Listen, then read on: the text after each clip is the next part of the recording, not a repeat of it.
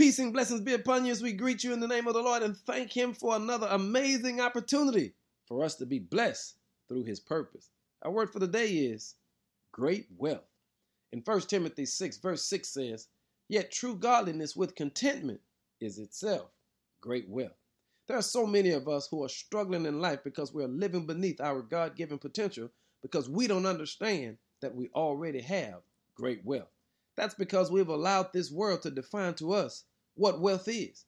But when you look at God, God will have you to understand you have to stop looking horizontally for what God can do with you vertically. In other words, there are some things only God can give, and you got to make sure that you are satisfied with what God has given you.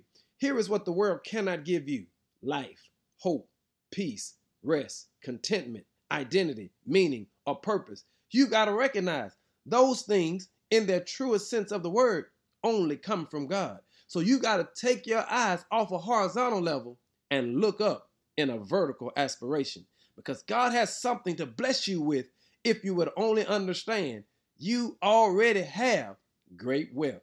Yet true godliness with contentment is itself great wealth. Are you satisfied with what God has for you? Here is what God has for you life, hope, peace, rest, contentment, identity, meaning, and purpose. I'm saying to you, you already are wealthy and you have great wealth at your feet. But you've got to understand that it only comes from God and not man. And since you know that, why don't you thank God for the wealth that He's poured into you and give Him glory with everything you got? Thank you, Lord, for our great wealth. In Jesus' name, amen.